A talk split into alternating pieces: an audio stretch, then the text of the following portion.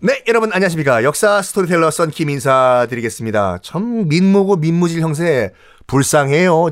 무슨 죄가 있다고. 자기가 이 두 형제가 이 두 형제가 자기 그 매형을 왕으로 만들어줬는데 돌아온 건 뭐냐? 유배잖아 지금요. 그런 가운데 양녕대군까지 등장을 해가지고 전하 우리 삼촌들 죽이십시오 전하 하니까 태종이 일단 이런 말을 해요. 세자는 네가 뭔데 어 나라 운영에 이래라 저래라 지금 끼는 거야. 응? 꺼져. 하니까 하륜이 이런 말해요. 전하 어떻게 그런 말씀하십니까? 이것은 나라 일이고 이 세자 저하께서는 나중에 왕이 되실 분인데 이런 국정 운영에 참여하는 것은 당연한 일입니다. 라고 얘기해요. 맞는, 말, 맞는 말이잖아요.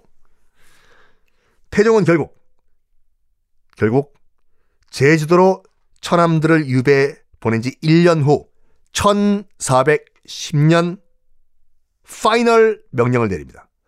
알았다. 처남들이 스스로 자결하게 하라. 죽여라. 라는 명령을 내립니다. 원경왕후 민씨 울고불고 난리가 났어요. 자기 남동생 죽이는 거 아니에요, 지금 남편이. 격분을 합니다. 네가 어떻게 그럴 수가? 방원아, 네가 어떻게 그럴 수가? 어? 너 지금 나보고 방원이라고 했냐? 그래 임마 방원아. 네가 너 우리 민씨만이 없었으면 네가 그 자리에 앉아 있을 수가 있, 있겠다 생각했냐? 방원아. 너 자꾸 방원이라 그러면 너 그냥 너너 왕이라고 해. 방원아. 방원아. 네이놈! 불쌍한 우리 남동생들 네이놈! 이렇게 계속 하니까 태종은요. 아무리 저기 저기 왕비라고 하더라도 내치려고 해. 쫓아내버리려고 해요. 신하들이 그것만은 말려요. 왜냐면 세자의 엄마잖아요. 세자의 엄마. 그것만큼은 그것만은 제발 참아주세요. 태종 태종이 된 거예요. 그래서 여기 이거로 끝나요. 일단은요.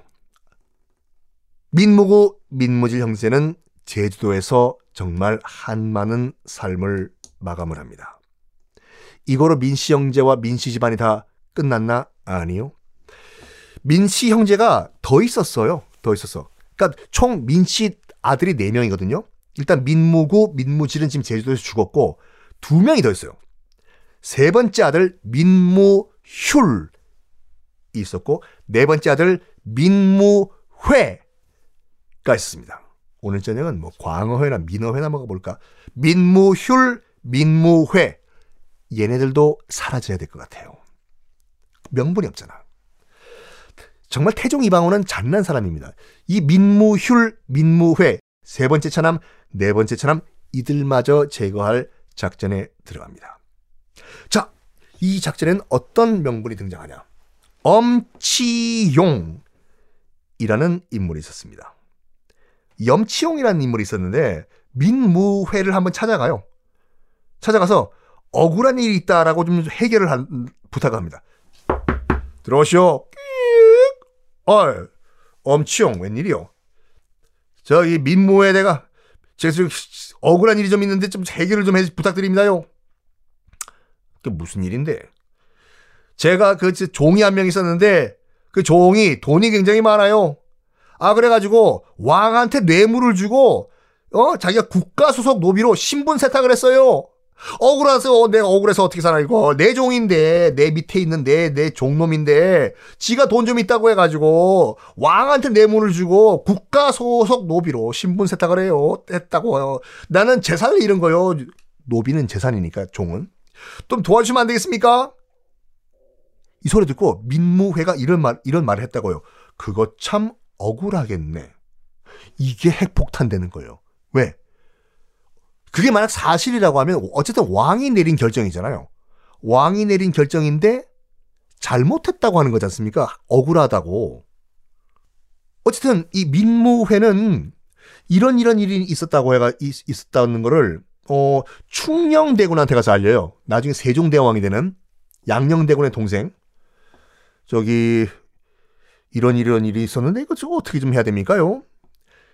충녕대군은 이 민무회 자기 삼촌한테 막내 삼촌이죠.